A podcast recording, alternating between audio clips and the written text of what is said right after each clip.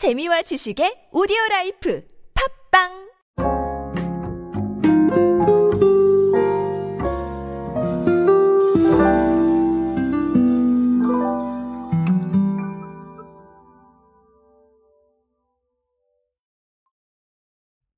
자, 요즘은 글쎄요, 뭐, 이렇게 얘기하면 조금 오버스럽기도 하지만 거의 뭐 레트로 간식의 전쟁인 것 같아요. 그 정도로 레트로 간식이 많습니다.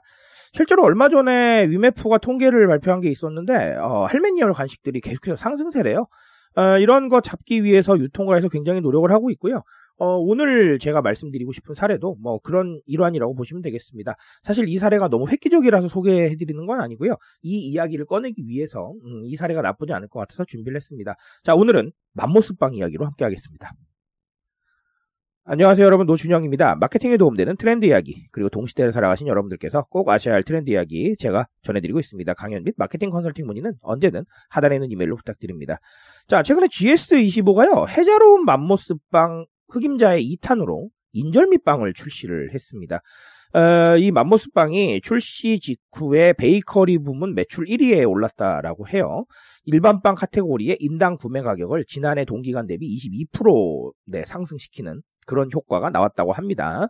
어, 인절미빵이죠. 인절미빵이라서 뭐 콩가루를 섞은 소보로를 겉면에 토핑한 빵 속에 뭐 인절미 크림하고 이런 것들이 들어가 있다고 하는데 어, 제가 늘 말씀드리지만 저는 제품 광고를 하는 건 아니기 때문에 아, 제품 소개는 여기까지만 네, 하도록 하겠습니다. 자, 어, 일단은 여기에 굉장히 레트로한 코드들이 많이 들어가 있어요. 지금 보시면 아시겠지만, 음, 인절미 크림. 네, 인절미 레트로죠. 떡도 레트로 쪽이고요. 음, 콩가루도 그렇네요. 그렇죠? 그리고 맘모스빵 자체도 사실은 레트로예요. 요즘 핫한 빵이 아니었고, 우리 부모님 세대 때 핫한 빵이었죠. 아, 그렇기 때문에 이것도 레트로다. 그러니까 전반적으로 레트로가 많이 녹아 있다라고 보시면 되겠고요. 자, 근데 이게 GS25만의 일은 아니죠. 지금 유통업체들에서 할메니얼에 주목해가지고 옛날 간식들 엄청 내고 있습니다. 어, 아마 할메니얼 치시면은, 음, 검색되는 것들이 굉장히 많을 거예요. 왜냐하면 자료를 그렇게 배포를 하고 있으니까요. 어, 예, 뭐, 결론적으로는 그러겠죠. 지금 이렇게 할메니얼에 주목을 하는 건 결론적으로 매출이 나온다는 뜻 아니겠습니까? 만약에 매출이 안 나온다 그러면 유통업계에서 굳이 이거를 신경을 써서 더, 네, 뭐 제품을 만들고 이럴 필요가 아예 없을 거예요. 무슨 말인지 이해하시죠? 자, 그렇다면 매출이 나오고 있고, 또 접근을 하고 있고, 그렇다는 얘기인데, 에, 상당히 재밌는 현상이라고 저는 생각을 합니다.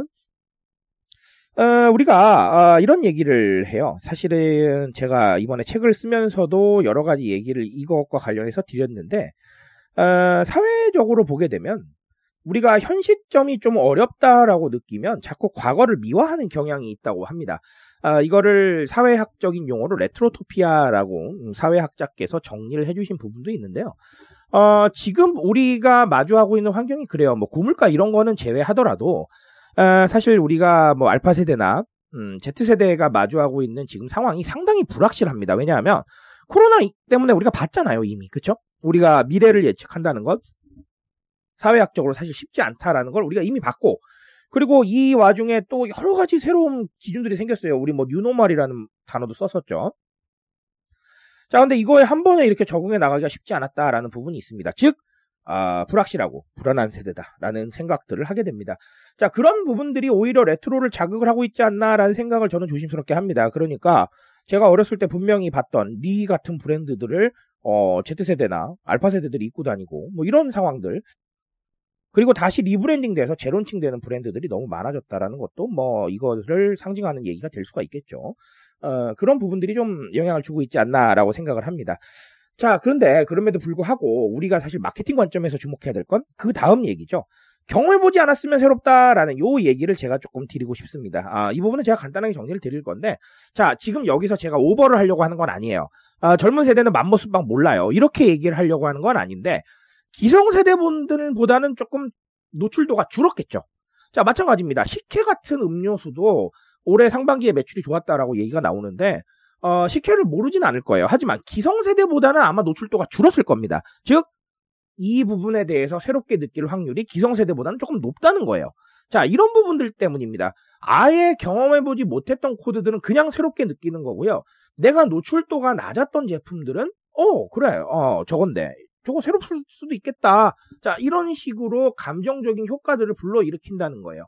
자, 그러니까, 어, 늘 새로운 거를 좀 추구하고 싶고, 기업과 기관이 뭔가 새로운 것들을 보여주고 싶은데 그 새로운 걸 매번 뽑아낼 수 없다는 건 누구나 다 알잖아요. 그 아이디어 중 하나를 제공하고 있다. 이렇게 보시면 되겠습니다. 자, 그래서 지금 이렇게 레트로 쪽에 간식들 많이 나오는 거예요. 그러니까 음, 뭐 그렇다고 해서 제가 아, 무조건 과거형 이야기만 하세요. 이렇게 말씀을 드리고자 하는 건 아니고요. 어, 하지만 검토는 좀 필요하겠다라는 얘기들, 어, 아이디어 차원에서는 한번 좀 봐도 되겠다. 자, 이런 얘기들 드리고 싶습니다.